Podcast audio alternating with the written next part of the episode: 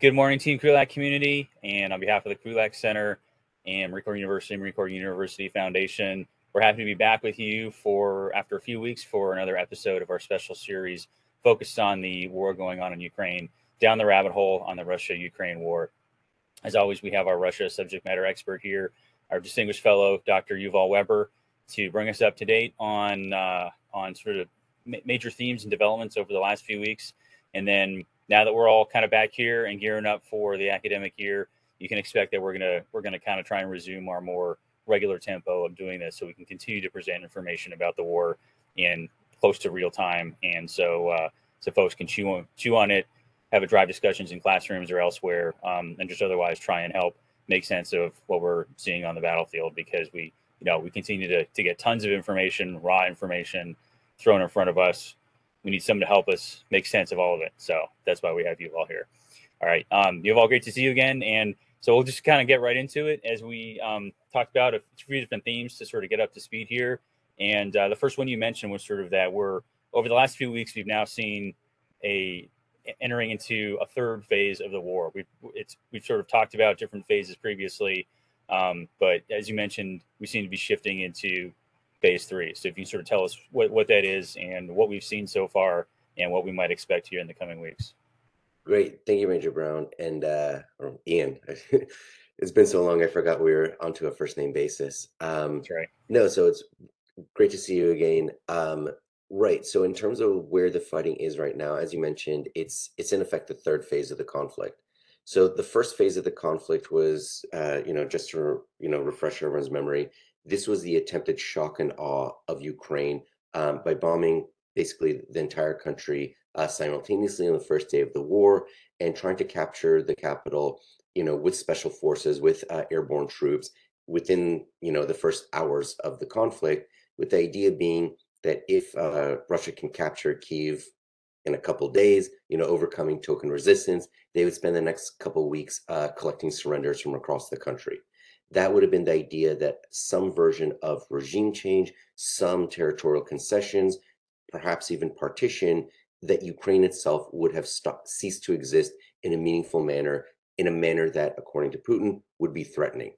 Obviously, that did not work because uh, Ukrainians, one, had been preparing for this war for eight years, but two, they're also ready for the conflict, given that the troop buildup had started in April of the previous year. And we're now in month six of this. So just to give sense of time, this war, in essence, or let's say like this, you know, in one sense, started 2014, but the troop buildup uh, started in April 2021. That's what led to the meeting between President Biden and President Putin in June of 21 in Switzerland.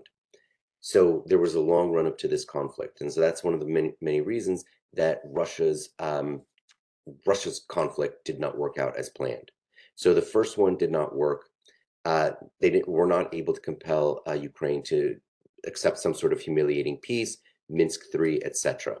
So the second phase has was Russia's attempt to retake uh, the Donbass sort of inch by inch. That's been relatively more successful, but far slower and at far greater human cost uh, than the first phase. There's been a lot of discussion as to how many Russian soldiers have been killed and wounded, um, there's a huge range. Um, but let's say the high end of that has been in terms of killed and wounded, let's say in terms of killed, um, I've seen over the past couple of weeks something like relatively reasonable, or let's say relatively mainstream um, sources such as US Department of Defense, UK Ministry of Defense, um, saying something to the effect of 20 to 30,000. 15, 20, 30,000 have been killed and therefore how many injured to killed. You have a lot of sort of estimates there. The highest that I've seen is 75,000 killed and injured uh, over the course of this war in more or less the first five and a half months of fighting. So as Russia has basically very slowly taken, you know, settlement by settlement, kilometer by kilometer, um, once again, that phase has come to an end because we are now going to the third phase of Ukraine's counteroffensive in the south. So what was the thing, you know, getting us back? The thing that got, in essence, the first phase and the second phase to come to an end, leading us to the third phase, is what um, dear friend of the Krulak Center, uh, Australian Major General, uh, retired uh, Mick Ryan, has called a strategy of corrosion. The Russians have more of basically everything. So the Ukrainians have done well not by fighting the Russians directly because they lose those engagements, but they've gone after supply chains. They've gone over logistical centers. They've gone after um, the command and control, which is really important in a highly centralized military such as Russia's. So by corroding Russia's ability to fight, the Ukrainians have been able to slow Russian advances, and by slowing Russian advances, have one weakened morale. They've obviously like degraded the capabilities of the Russian fighting forces, and have been able to create this um, basically this momentum where they're going to be able to retake the areas previously conquered by Russia, which Russia is not able to resupply very easily. And so when we now think about what is the context of the third phase of fighting, Ukraine has concentrated on basically cutting off the supply uh, lanes of communication um, for from Russia into Donbass and into Kherson, which is the south. And Kherson is the only major city of Ukraine which is to the west of the Dnieper River. So the Ukrainians have focused on basically taking out all the bridges that supply Kherson. Now, when we then think about what is the real value strategically and then symbolically of Kherson, for both sides, this is really, really important. If Ukraine can, obviously, like, what do they want to do out of this? They want to liberate their territories from Russia to save their people, save their cities. Ukrainian uh, foreign minister, uh, Russian foreign minister Sergei Lavrov, previous Russian president Dmitry Medvedev have made very threatening and very direct threats to Ukraine's sovereignty in reference to Kherson, neighboring region, a neighboring region Zaporozhia, as well as the rest of Donetsk and Lugansk, saying that they are going to organize uh, referenda in order to, um, you know, speak to the the mass desire of these regions to uh, secede from Ukraine, and as they secede from Ukraine, to then be able to apply for uh, accession to Russia. This is what Russia did with Crimea, and they have clearly said that this is going to happen um, soon. Ukrainian territory is, uh, you know, redesigned. Um, Ukrainian sovereignty is limited, and um, Russian regional elections are September 11th of this year. So if it's going to happen, obviously, like the official, Russian officials, Lavrov, Medvedev, and many other um, parliamentary officials, has said this is going to happen. September 11th is a great day because it then signals that Kherson, Zaporozhye, etc., are the same as Russian regions, which are having their elections the same day in Russia.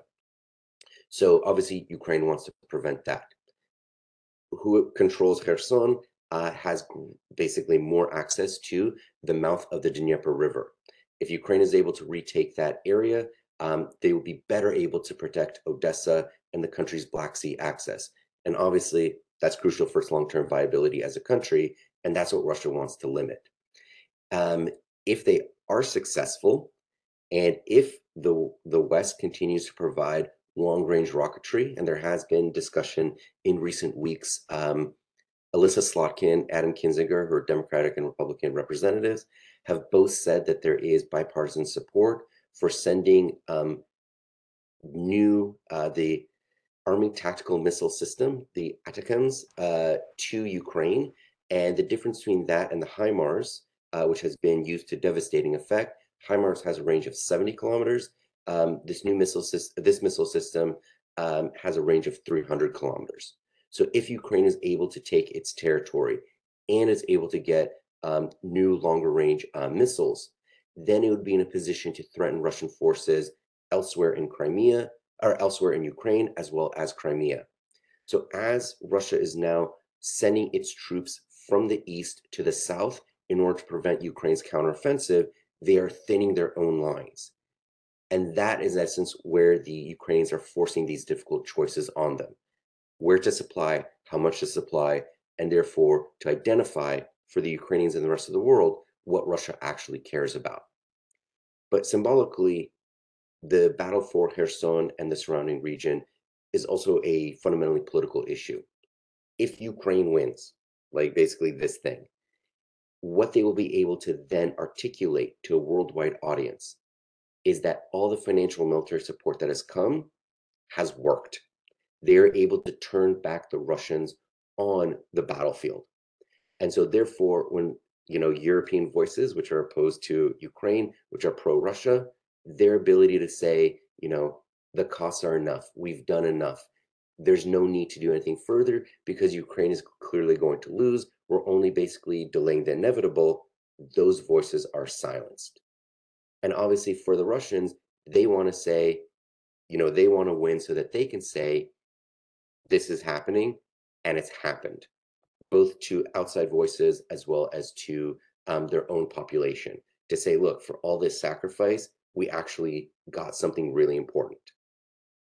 The longer term issue is, you know, the, and this is something that, you know, we can discuss now or later, is thinking about the norm of territorial revision. The key US interest in this is not Ukrainian victory or Russian defeat. But if countries around the world look at Russia changing by force Ukraine's borders, there are many countries in this world which would say, hey, if Russia had a historical claim and they were able to do this, and with all the US support in the world, Ukraine wasn't able to win, well, we have borders that we don't like. Why shouldn't we go there? And what we've seen in the last couple weeks is Azerbaijan taking this opportunity to engage in mobilization to retake the rest of Nagorno Karabakh um, that they didn't win in the last time uh, that they fought against Armenia um, during the last presidential uh, election. So we can see that, you know, that's the larger issue of what we're talking about here. And, you know, we have a lot of other things to, to discuss, but I think that's a good place to um, maybe pause on the counteroffensive. Yeah, no, I, I agree. And the, uh, that something that uh, to our listeners, I'll go back and touch on here is Yuval you mentioned more than once how this war has moved us into I think like the the post post Cold War world. I think is I forget how you characterized it, but you know whatever the post Cold War world was, we are now in a in a in a new one, and yeah. uh, that notion that you can start to settle, you know, it's okay now to to go settle your territorial disputes by force, whereas uh, you know the norm has sort of been to work through some sort of you know arbitration discussion process that has the potential to make that post post Cold War world an even messier and more dangerous place for everybody. And I, I don't want to get too far off on on a tangent here, you know, but as we're looking at um, recent visit by the Speaker of the House, Nancy Pelosi, going through Taiwan and the, for lack of a better term, the poop storm that has sort of um, opened up on the Chinese side from that. It's, it's sort of once I once you countries decide they want to start rolling the iron dice and going after stuff by force rather than by by mediation or some other process. The uh, the really scary thing is not. I mean, the, the, the violence that comes out of that is potentially scary, but so is also the unpredictable effects of that. Because once yes. you start that, you can't predict where it's going to go. And I, I, I, right before we started talking, I saw that um, China had launched a bunch of uh, DF-11 ballistic missiles into their different sort of exercise boxes that they placed all around Taiwan. And several of those fell not into, well, several fell into Taiwan claimed waters, but a bunch also fell into Japanese economic exclusion zone claimed waters. And, you know, th- this is that unpredictability, I think, where countries decide they can start going after stuff. Um, they can't, you can't keep that in a box or in a bottle or whatever right. you want to call it once you go down that route. Um, so it's kind of, that's, that's scary, dangerous stuff here. It, it, you know, to the point if Ukraine is not able to get its territory back, and it seems like, you know, Russia got what it wanted by force of arms. That opens it up to lots of other people to, hey, let's go ahead and try too. Because as you said, if they couldn't stop it with everything the U.S. was supplying, you know, the U.S. isn't going to go and provide that level of support to you know little every single little border dispute around the world. So let's go get what getting's good. Um, I and I do want to go back one thing, and then we can go to the next thing. Is that the missiles you mentioned as well? Um, something else I was seeing on uh, on discussion boards was that the uh, the ATACMS missiles you mentioned much longer range than the the standard HIMARS thing, and some people had noted that part of that range basically threatens Rush what remains of Russia's Black Sea Fleet presence in Crimea. It makes all of that a uh, a target, and if Russia can't maintain Black Sea naval presence. Um, that would really, one, that would really change um, Ukraine's ability to, to get its grain out and keep its economy going, um, which would be huge. Um, something else with those weapons, and we, I saw some of this in the many videos of depots blowing up. There have been a couple of strikes now against uh, what I was reading, a, a Crimean sort of rail stop.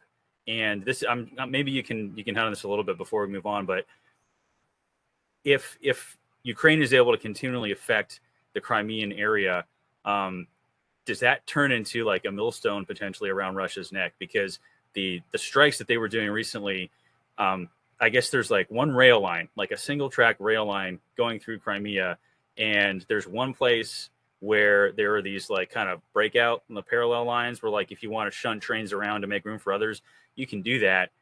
But there's only one of those, and Ukraine knows exactly where that is.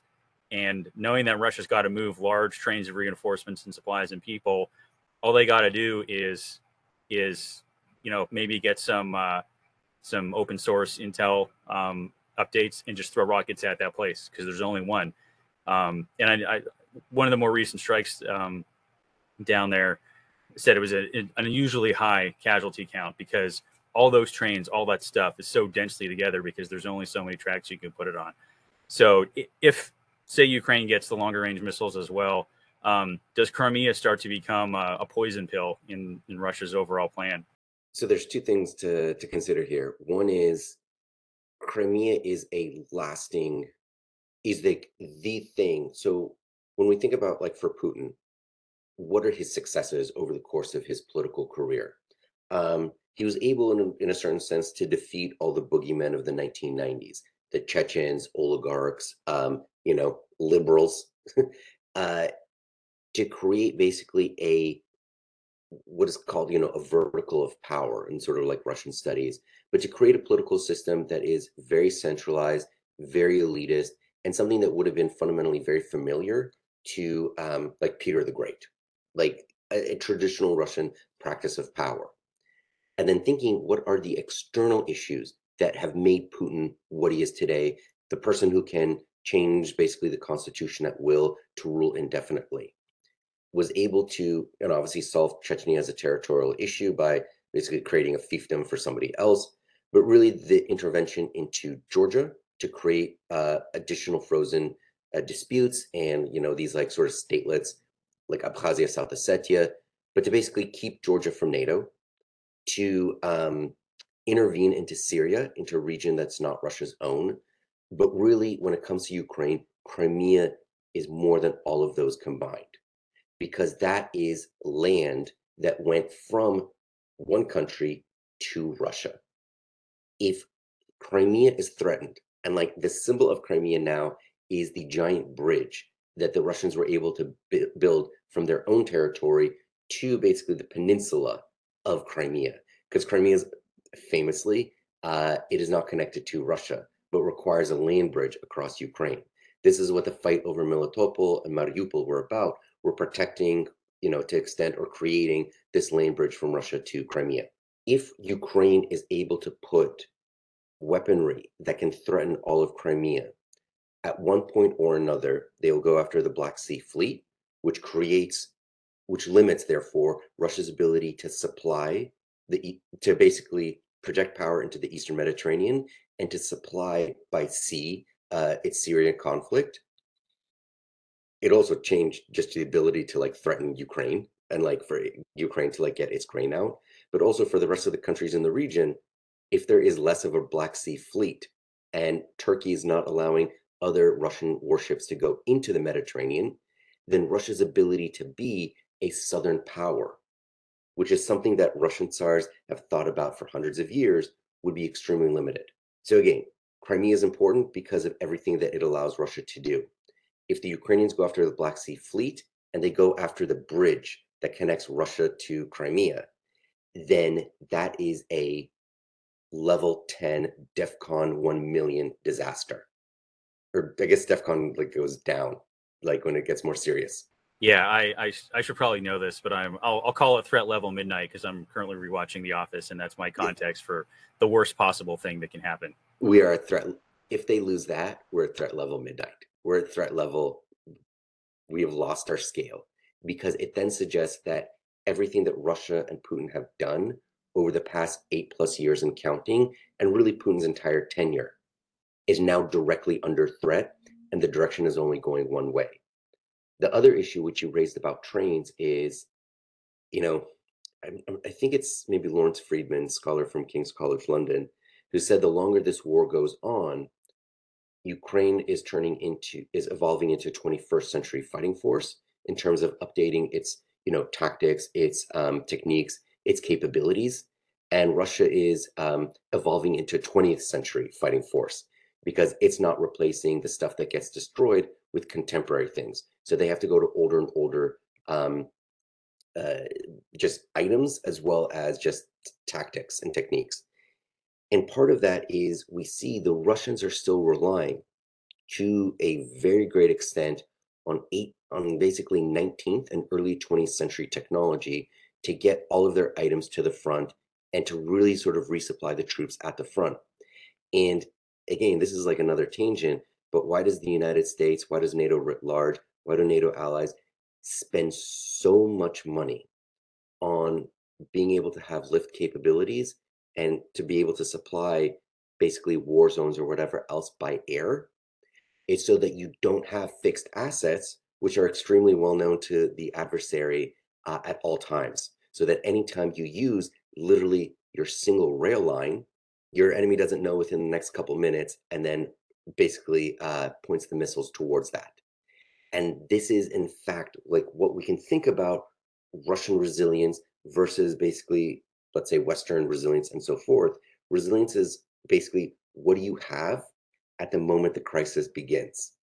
And what the Russians didn't have is the ability to resupply troops to the front by air, by different mechanisms, except by something that has been in place since World War II.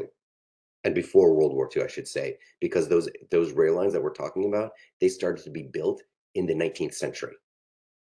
And that is a key issue of which Russia's ability to fight as a modern force, one, could have been called into question from the get go, but two, the longer this war goes on, the more there are going to be some combination of 19th century uh, logistical capabilities, 20th century weapons, but 21st century grievances. And that is going to lead to the reduction of morale across the fighting forces. Yeah, as you were saying that, it sort of flew into my head. 19th, 20th century technology and 21st century grievances could be a great paper topic for any student out there who's listening. Um, as, as, well, potentially a a uh, comparative between like U.S. and NATO strategic airlift and Russian strategic airlift, um, because I mean it's not like the Russians don't have large aircraft, but um, their as you said, their their default is going to 19th, 20th century modes of transportation whereas our default is like i'm just gonna you know as we sort of saw in afghanistan i'm just gonna throw as much stuff in planes as i can and we're gonna move it out. Um, and guess what? We can we can do that very very well. So uh, I, I, maybe another paper topic out there for students comparative um, strategic lift for the for our, those two sides. Um, but yeah so uh, to, to make sure we're sort of trucking on um, i think we'll uh, we can shift to the next thing maybe. And so we, we were since we're on the topic of the Black Sea anyway, um, the second theme you mentioned was uh, grain and gas issues. So some of these economic um, concerns sure. as well. Um, right. So yeah, so go ahead. Let's uh, where, where do we stand on those? So something that we've been tracking with also dear friend of the Krulak Center, uh, Dr. Kapela Zielinski, um, with the issue of grain. And the issue of grain, to remind listeners or viewers, is Russia and obviously Ukraine are agricultural powerhouses of the world. Uh, here, let's say in the United States, for I assume mostly American audience here, when we think of grain, we think of the Midwest. We maybe some stuff comes from Brazil, etc. We don't think about like Ukraine and Russia uh, as basically grain suppliers, but they basically provide most of the grain for North Africa, Sub-Saharan Africa, um, Middle East, Central Asia. So when the war began, obviously Ukraine mined its uh, its ports because the Russians directly threatened amphibious assault on Odessa. And an amphibious assault on Odessa and the Black Sea, which is the main Black Sea port, Um, Mariupol is another black is a Sea of Azov port. But if Odessa fell, Ukraine would become a landlocked country. That would also allow Russians to probably like send their troops on their way to Transnistria and Moldova and really create a very different map. So the Ukrainians uh, mined their ports, uh, which obviously then prevented the Russians from attacking, but also the Russians then arrayed their ships around the mine, uh, the mined areas, creating a blockade of Ukraine and its Black Sea ports. That meant that the grain that would ordinarily go across the rest of the world did not. This created acute food crises in many of the, in the areas that I just described because suddenly a lot of sunflower oil is not hap- is not being exported. A lot of grain is not being exported. A lot of corn is not being exported. And so the prices go up. And Russia's strategy in all this was in effect to recreate what they did in uh, Syria when they started the intervention in 2015 by blocking the export of uh, by blocking basically the import of grain into Syria to the areas that were not under Syrian government control, they created food crises. The Russians also started to bomb uh, hospitals, residential areas, um, and other points of no military value, but tremendous psychological um, pressure on civilian populations. Obviously, stuff that they are doing in Ukraine right now. So the idea in the result in 2015 is that this created, by having food insecurity, you had civil insecurity. Civil insecurity obviously created uh, instability amongst the, the governing bodies in Syria, which created a migration flow from Syria into Europe. That helped the AFD, the German far right, get into government. It certainly helped Brexit get over the line. So Russia's strategy in a grain blockade on Ukraine was something similar. If we, the Russians, can create a food crises across all these areas of the global south, civil insecurity, governmental instability, migration flows to Europe. That would create political problems for the European Union writ large, as well as specific countries uh, that would be the recipients. And that would create, again, the political momentum within Europe to have these far right pro Russian voices uh, say, we've done enough for Ukraine. Look at all the problems that it's causing. And we'll talk about gas in a second. So, why don't we just stop supporting Ukraine so that we can bring all this nonsense to an end and bring it to an end quickly because it's only going in one way in any case. That was clear. That was as clear as can be. And in response to that, Turkey, the United Nations, as well as the United States, through fairly aggressive declassification of intelligence, showed that one, the Russians were stealing Ukrainian grain. Two, putting pressure on Russia through uh, basically their own devices, as well as creating a diplomatic coalition from the West and African countries to put Russia under pressure to come to the negotiating table, not on the conflict itself, but on this grain issue. So, after weeks of intense negotiations, Ukraine and Turkey came to an agreement that Ukraine would export, would escort and export through these mined waters ships carrying grain only to Turkey. Turkey would inspect it, and from there on, it would allow to go to you know wherever it's going to go. For its part, because Ukraine and Russia don't do any uh, direct negotiations together, Russia agreed with Turkey that it would not attack any ship carrying grain. So, two bilateral deals Ukraine, Turkey, Russia, Turkey, overseen by the United Nations. They come to this deal, which would, in effect, break the Russian blockade. Ukraine would also, for its part, effectively reveal where these mines are. They come to an agreement on a Friday. Russia bombs Odessa's port on Saturday, which was perhaps one of the more petulant things that Putin could do because what it said was, I'm the person who made this agreement, but don't forget, I'm also the person that uh, can undo this at any point. So, with uh, with that temper tantrum aside, as of this week, the first uh, ship carrying Ukrainian um, exports, uh, grain exports, 26,000 uh, tons of corn has left Odessa. Ukrainian officials have said they have the ships and the grain for immediately, 16 more uh, of that sort of capacity to leave Ukraine. This should alleviate food crises in the poorest parts of the world. So that's the grain issue. The big takeaway here is that political pressure on Russia did work. It worked not because it was coming from the United States alone or from Europe alone, but the countries that ostensibly would be are the ones that are more open to Russian assistance directly beseeched Russia um, to uh, stop the blockades so that the current governments could stay in place. Pressure does work. Putin is not some person who, who cannot sort of understand like up and down, left and right when there is concerted pressure on him. So from that, we should then turn to, you know, if we're thinking about the global south, the global north, the issue here is now of uh, natural gas. The reason that we are hearing about gas in the middle of uh, summer is that what the Europeans wanted to do was to fill up every available stockpile, uh, every available gas uh, storage facility, so that when Russia finally cut off or Europe finally got off uh, Russian natural gas exports, there would be enough to overcome that uh, that supply shock, whether it be this winter, next winter, at some point. Obviously, the Russian gas, le- the Russian natural gas oil weapon leverage is right now for that exact reason. And so, what the Russians did is, first of all, you know, Nord Stream two is obviously has not gone into operation. Nord Stream 1, the Russians have taken their, they took it offline, then brought the capacity, the throughput capacity back to 40% and have dropped it back down to 20%.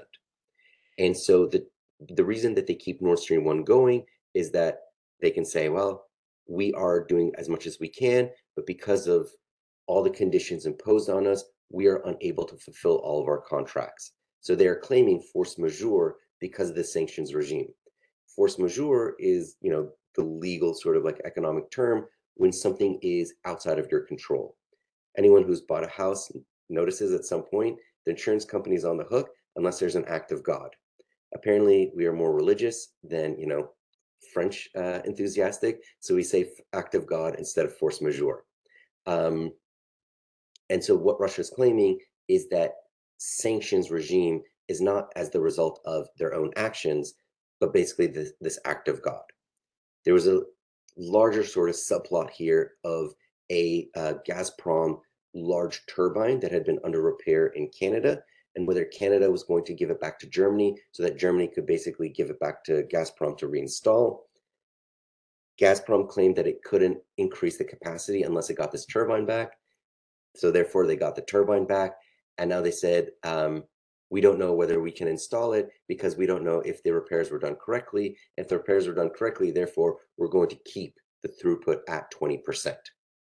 Now, what is the Russia's play in all this? The reason I mentioned Nord Stream 1 versus 2, Nord Stream 2 has never gone online, even though it's mostly complete, because of basically this conflict. The Russians have offered to increase the throughput capacity of 100% of what Nord Stream 2 can do. So if Nord Stream 2 goes online, Europe can get all the gas uh, that is able to um, be exported. So that's Russia's play in all this. It's to break the uh, the prohibition, the taboo on Nord Stream 2, if possible, and if not, to create gas crises in uh, Europe. And the gas crises, you know, from let's say Germany's official data, um, the Germans have spent, you know, in the first five months of the conflict, and obviously, like they're now building liquefied natural gas LNG facilities. They are getting different sources of supply, but they spent 160% more in the first five months of this conflict on natural gas, i.e., in 2022 compared to 2021. Uh, so that those are the sort of you know supply shocks that Russia would like to carry on for the rest of the year. For its part, Europe has started to engage in 15% reduction of uh, just demand. You know, you know, find the ways to conserve, because the ultimate European Union play in all this is that, in effect, they're securitizing their climate change uh, goals. Cheap Russian gas has been basically the bane of Europe's climate agenda for years, if not decades. At the time when gas is really expensive, and the the country supplying it is like really cruel and evil this is the mechanism by which reduction of demand changing different uh, sources of supply, changing different types of energy that are used in the energy mix of Europe. All those things that you, the EU has wanted to do for years and decades, it's actually happening right now.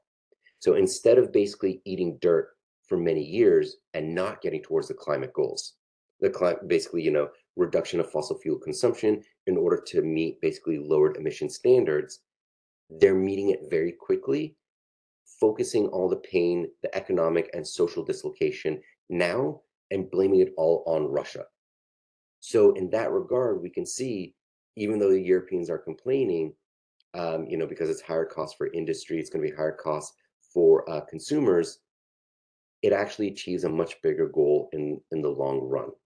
So, in that regard, Europe is actually fairly committed to basically focusing all the pain of getting off Russian gas as quickly as possible because of this ulterior motive. So we'll see over the course of the next year more production from the US. You know, the EU Commission chief, Ursula von der Leyen, went to Azerbaijan, you know, the place that is trying to like, you know, uh, change its territory, territorial borders in order to get its gas. We see that Europe has gone to uh, Israel and Egypt in order to force um, agreement on the gas field that is shared between those two countries in order to get production moving as quickly as possible. Algeria, basically, these are the days of uh, you know wine and roses because they're they can produce a lot. So we see in different sorts of ways Europe taking this crisis as anti-Russia mechanism or cover for its climate goals. And so that in a way is sort of what we can see. The grain is starting to move out. Europe is taking advantage of the crisis as two of the bigger structural issues, what we see in um, basically European uh, international economic policy. Yeah, no, that's that's great, and that's really interesting. And another two thoughts jumped in my head. I'm I'm gonna partly use our talk here to foot stomp things that we're going to be doing in the next academic year. So, um, you know, for for you my tangents. But one, it made me think we maybe we need to get Dr. Tarzi back on here um, to because looking at those energy considerations in the Mediterranean um, was something that was a focus area. I mean, one of our you know scholars program last year, but also you know it's that's his piece of the world um, that he uh, you know he has a lot of really deep knowledge of. So we may have to get him back on. You know, talking about you know Israel and Egypt, force you know forcing them closer together to to resolve these things, um, and uh, and you know, I, I certainly never thought of Algeria as you know like a, a, a gas powerhouse, but this again post post Cold War world, we're seeing shifts that we may not have shifted or see or expected to see um, until some forcing function came along. And uh, my my second foot stomp is that as it happens for the Krulak Scholars Program this year for AY23, which Dr. Tarzi and Dr. Anzalone and Middle East Studies are going to be backstopping, um, global energy change and security implications is the focus of that program. So, um, uh, for those students who are interested, that's going to be the topic, and maybe we can get yourself on Yuval as a as a guest speaker in that series as uh, as well as we we develop that out. Um, okay, great. So um, I think we have one more thing we wanted to to hit here, right? Um, in our in our time. Yes. So um, also, uh, so because this is a conflict, um, and Russians have committed war crimes basically from start to finish uh, there has been two two things that have uh, really sort of resonated um, with international observers over the last uh, couple weeks. Uh, the first one is uh, increasing evidence that Russia likely executed 53 um, POWs. Um, so, in the Olenivka uh, prison, which is actually close to the front line, so another violation of Geneva Conventions, um, Russia claimed that one of Ukraine's HIMARS rockets, you know, Western supplied rockets, um, hit a building that happened to contain 53 um, Ukrainian POWs. And these are the POWs who were um, uh, the ones defending Mariupol, these Azov uh, battalion uh, fighters. So that was Russia's claim. POWs were uh, attacked by their own side using the weapons supplied to them by the West. The Ukrainians have claimed that this is not true for several reasons. And one, they have called for the International Committee of the Red Cross to investigate. Um, Russia still says yes, but they haven't actually permitted them to come in because what the Russians did do is they provided um, video coverage of this because they put on the news here's what those awful Ukrainians did. And they showed, you know, like here's the bombed out building, here's basically like where the prisoners were. They removed the corpses at that time. The Ukrainians, as well as, you know, people who were looking more carefully, said this doesn't hold up for several reasons. One, we never attacked this building. Okay, you can say, well, you did, you didn't. That's both sides would obviously have that claim.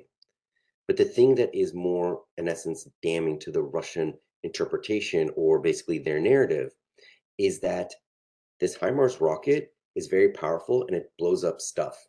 And one of the things that I think I learned many years ago, like that just like blew my mind, is like how do bombs work? I remember like for those uh, senior citizens as well as myself uh, who remember the Oklahoma City bombing. This is where I learned it when I think I was in middle school. Is that what bombs do? Is they don't like melt things or vaporize things, but they just take it. They just take that object and they throw it in many different directions very quickly. That's what explosions do. So when the Russians filmed their own the building where these uh, 53 had died, the roof was mostly intact. The beds were still in a row. The walls were still standing. So if Ukraine was uh, throwing a rocket onto this building, you would expect everything to have gone in a million different directions in a million different pieces. What the Russians actually showed is that there was one hole in the roof. Everything was more or less in place except like burned. And that from the windows, the burn patterns to the outside was just from the window itself, indicating that what is more likely is that the Russians used some sort of vacuum or incendiary bomb, either to kill these people directly or to cover up the the likelihood that they executed them beforehand and wanted to cover it up by claiming that it was a bomb. So they bombed a building that already had corpses inside of it. The other thing that is very interesting about this is that the Russians showed that they had all these uh, fragments of the the actual like the actual missile. It doesn't have any of the um, uh, serial numbers, barcodes, or logo of the manufacturer on them. So if they were coming from Lockheed Martin, there would be you would know. You like, would know because that stuff is tracked very closely, uh, just to know exactly where it's coming from and what it had been used for. That's part of how the United States tracks its weapons used in war. So between the building not being destroyed, suspicious burn patterns, and inconclusive at best shell fragments, it's likely that Russia is executing en masse Ukrainian POWs. That is something that we will monitor over the course of the next couple episodes to see what happens with that. The other issue we've started to see is that um, Russian soldiers are filming themselves mutilating uh, the body parts of living uh, Ukrainian POWs in truly horrific ways, um, and then executing people uh, on the spot. This, in addition to um, you know executing people uh, who have their hands tied behind their backs, mass rape as a weapon of terror and war, has led several voices, including the U.S. ambassador to Ukraine, several people within the U.S. Congress, and obviously like lots of people inside uh, Europe itself to have the United States declare or to you know to investigate and then to like move towards a finding that Russia is a state sponsor of terrorism. And that's not just for what Russia is doing in the war in uh, Ukraine, but in addition to all of its poisonings abroad, um, assassinating people abroad, uh, all the various things that Russia does to basically make it a state sponsor of terrorism. Who are the others, just to give us the sense? This is Cuba, Syria, uh, North Korea, and Iran. So when so to put Russia on that list, the effect of this would actually be pretty insane because all of those countries are relatively small yeah economic states there's not much that goes in and out so sanctions and it's particularly sanctions waivers can be micro targeted at tourism for Cuba, gas when you know like the nuclear weapons issues are going well, like those sanctions waivers can be put in. What designating Russia as a state sponsor of terror would do would oblige the United States to create a very big secondary sanctions um, enforcement regime to go after basically Indian and Chinese purchases of Russian energy and other commodities in a more aggressive fashion uh, than what exists right now. Because currently, what the US has focused its energies on is not, and obviously there are exceptions for energy and for um, like foodstuffs, uh, pharmaceuticals coming in, you know, life saving materials. The thing that the US really cares about and its allies really care about is, you know, the export of semiconductors, microchips, things of that nature into Russia. And for its part, we'll see what you know uh, Speaker Pelosi's visit does. But for most part, China and India have respected that sanction. Obvious, and one of the big things that uh, the Biden administration was able to do, unlike 2014, was get South Korea, Singapore, and Taiwan to sign up to the sanctions regime. So one of the things of Russia's economy is that it's no longer advancing as a modern economy. It's just doing older things in, at greater greater tempo, greater extent. And so the earlier jibe about Russia evolving into 20, 20th century military, it's also evolving into a 20th century um, economy as well. This would force, so designating Russia as a state sponsor of terror would really call into question the US and allied capabilities of enforcing that over a uh, much wider range of uh, economic interaction between Russia and the outside world. So this would be a major, major issue um, in the international economy. Yeah, and I'm trying to, I'm going through my mind trying to think of other people who like, you know, countries that used to be on the list but aren't anymore. But this would be by far the most, the, the largest, most industrial capacity, um, you know, largest, largest economy that's been put on that list. Am I, is that correct? Yeah, because for all the economic might of Syria, Cuba, North Korea, and Iran, I think all of them together, I this is actually a good trivia question. Are Moscow and St. Petersburg wealthier than those four countries? I would say yes. I, I don't know, but uh, certainly Russia is bigger than all of those countries combined in terms of its um, in terms of its economy, uh, and even to this point, international economic integration. Yeah, well, it's that we'll put that on a list of things that we can explore and watch here in the coming weeks. Um, you know, and and especially some, you know, what additional evidence it might take to to drive people across that line or drive, you know, the U.S. or Western countries to cross that line because it, I, as as horrific as the execution of the prisoners and the mutilations are, like this is not the first thing that's been fairly well documented. You know, um, this this stuff has been coming up at least since the Russians were driven away from Bucha and pretty much, you know, every day in some measure afterwards. Um, so I, I, I really wonder if, you know, if another POW execution will be the thing that finally does it, or if, if, uh, Russia and its advocates are able to claim enough uncertainty that maybe that line is never crossed. I, I don't know. You know, I don't, I kind of don't want to find out. Um, you know, but it, what they're doing is not a surprise. It's just, right. Um, you know, every, every new incident is just, it's reinforcing that this is how they operate. Um, so I wonder what it would take to finally drive drive countries across that line to slap that label on them. So it could be that you know, again, once you start breaking these norms, and you know, thinking of a norm as like what is the expectation of like appropriate or permissible behavior. When you start breaking this, like who knows what our second and third order effects?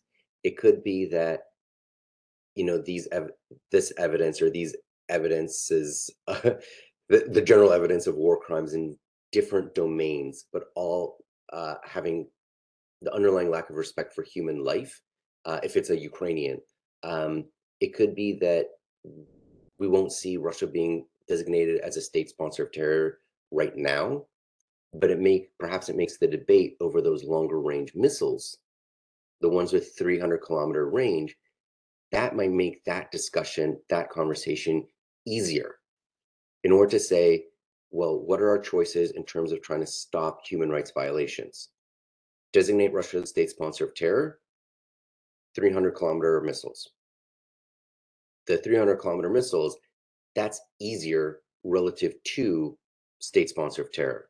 Yeah. Could it be that this is the thing that gets the United States to say the F 16, we're about to, you know, we're phasing these things out?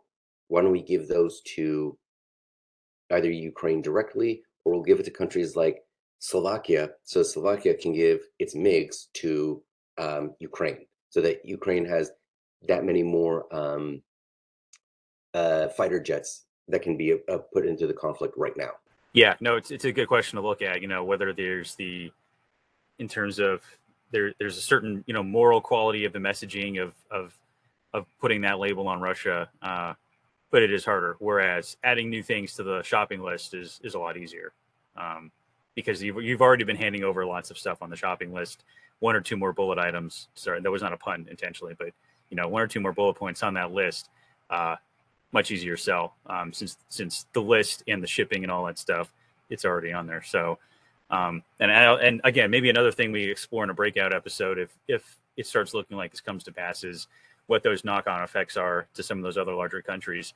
You know, but like for my pers- me, me personally, I could see China's already doing kind of a, a cell phone in itself, a self own, if not a cell phone, a self own to make it harder to work with them and sort of um, drive people away because um, you know they're they're they're doing their own their own aggression and their own expansionism stuff like that. And you're already starting to see you know some companies looking at trying to get out of that before uh, you know before China becomes a partner that you simply can't work with, where you know you start throwing sanctions on them and they start losing business. But the, like the real question mark is those other like other large economies like India, right? Like we, we want to be friendly with them, you know, world's most populous democracy. Um, what, what do you do if you're asking them to to eat a lot of economic pain on these things? You know, does does that drive them away from where we want them to go? And and that's just one example. So, um, yeah, another thing to watch here in in the coming weeks. Um, so I know uh, I'm sure not how much more time you have, and I know on the humanitarian list, the other thing we're talking about was that is not we don't have as much visibility into as you know POW executions and mutilation is the the forced movement of Ukrainians from Ukraine, occupied Ukraine, into Russian territory. Um, and you and you've described this like this is in the millions now. Yes. So Russia's own uh, state news agency um, trumpeted, I should say, like because the the article was very complimentary, that 2.8 million Ukrainians have entered Russia since the beginning of the conflict, uh, and that includes 500,000 children. Ukraine obviously describes this as forced deportations.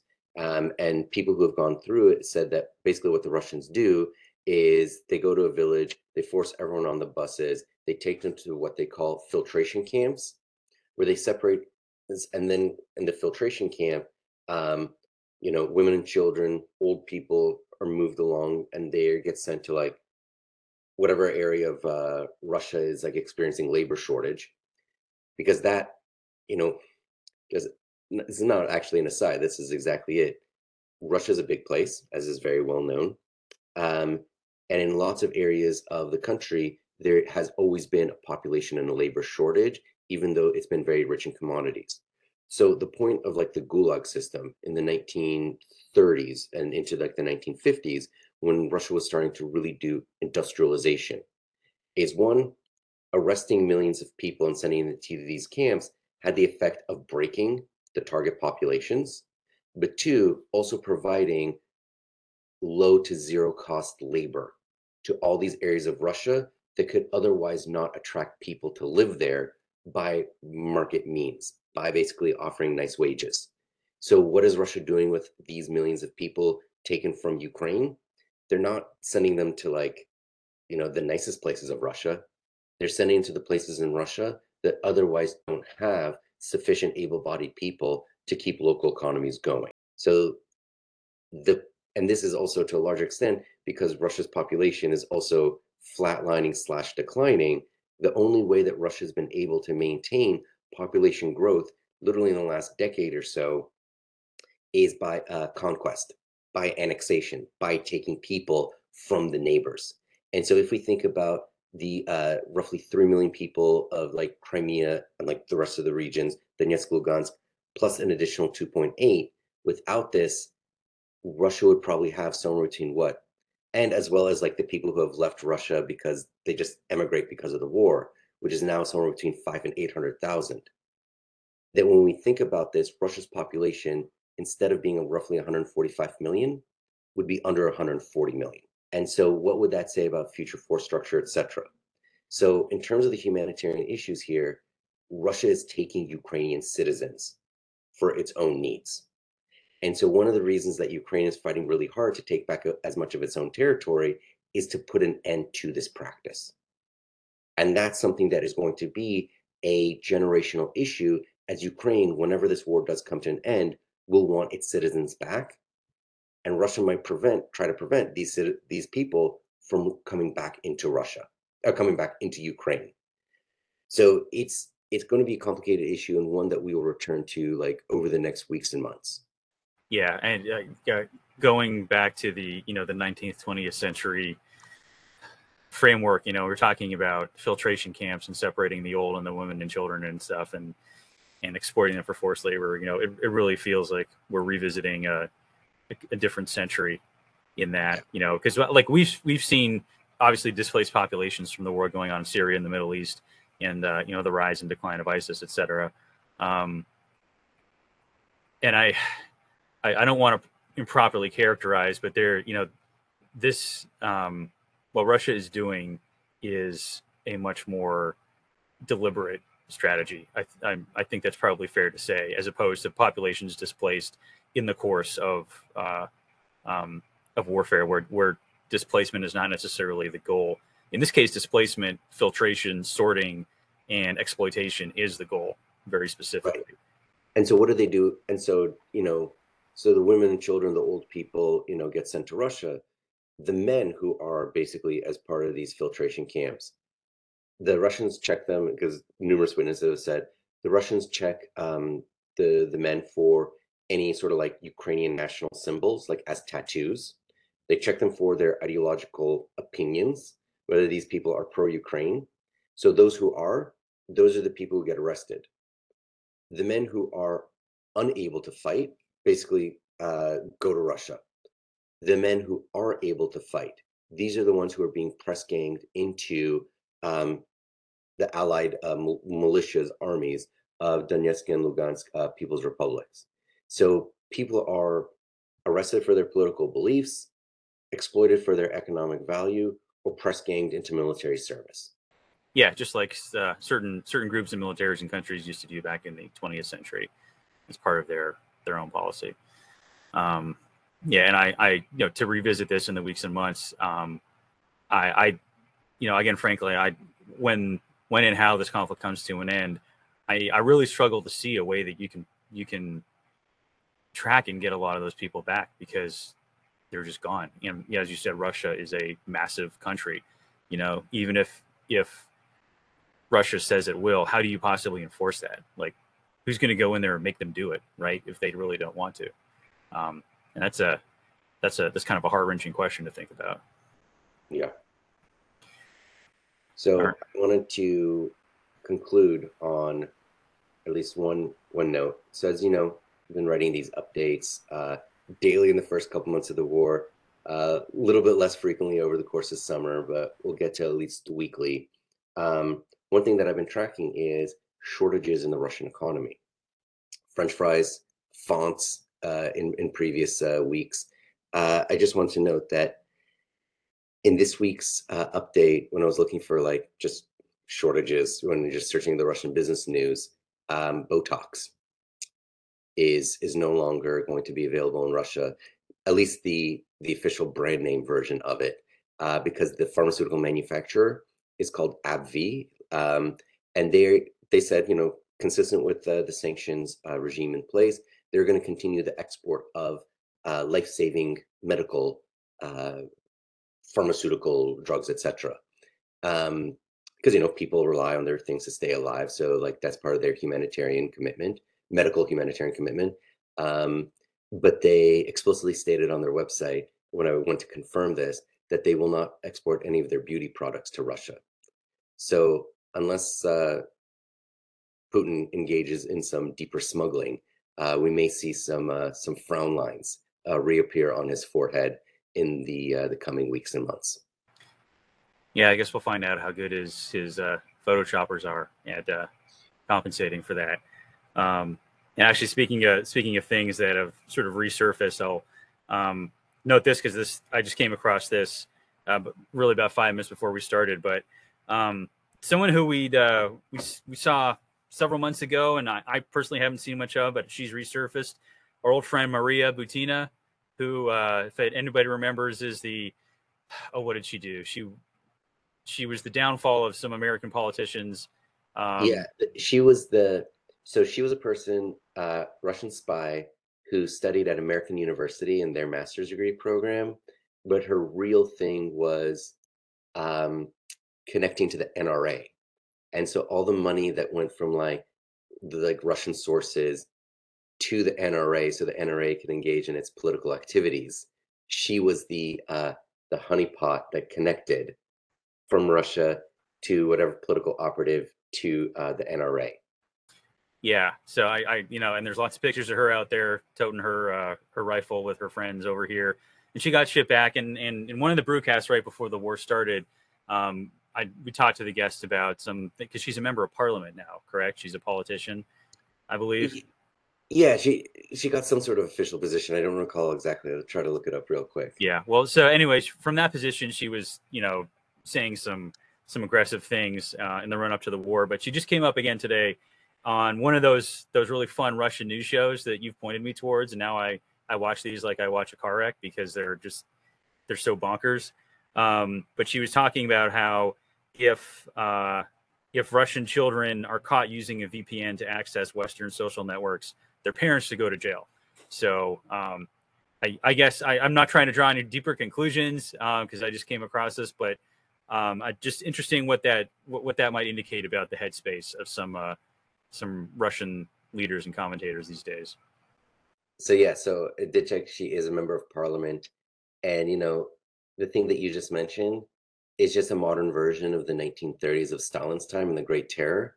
Because if you can tear at the bonds between parents and children, or between husband and wife, or between siblings, if you get people to inform on those closest to them as a way to save themselves, then essentially you break the family as like the the atomic unit within within society and thus make it easier for the government to control people by making them basically their own personal policemen their own personal secret agents.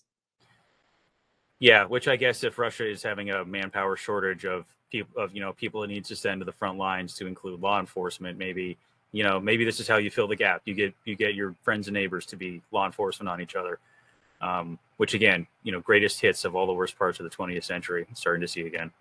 Everyone loves a good denunciation yeah let's see uh, i can't wait for the show trials to begin not even in a certain sense. not even begin yeah yeah not that they haven't been going already you know but we'll yeah. maybe we'll uh, um, we'll get them with more frequency all right well Yuval we've been going here for a while now um, as as we sort of seem to do. But I, I think it's good, great that we've uh, we were sort of caught up through how things are. And as we mentioned, we'll try and knock these out with more frequency so that we're not on here for you know close to an hour every single time, and we can kind of get more back to the quick hits um, aspiration that we were trying to do with this special series. But um, thank you for your time as well. Great to see you again after uh, long long breaks for both of us to kind of recharge. And um, I'm going to try and get this out today and to those who were able to listen to it today before we get to tomorrow.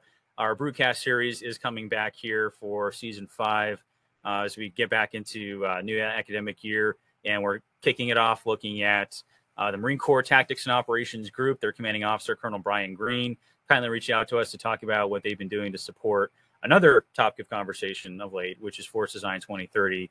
How MCTOG as a as an instructional and experimental organization has been doing that as well as what they've been doing to to to uh, to use modern instructional techniques uh, in one of their courses to to build good instructors and facilitators for the fleet in the uh, in 21st century operating environment. And uh, sorry, did you have one more thing, Yuval?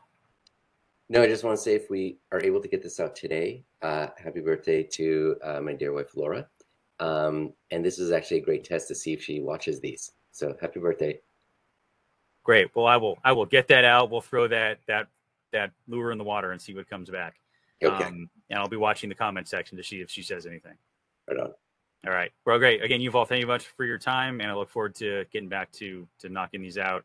As long as the conflict's going on, we'll be watching it. Perfect. Thanks so much. Take care. All right. Thanks. You too.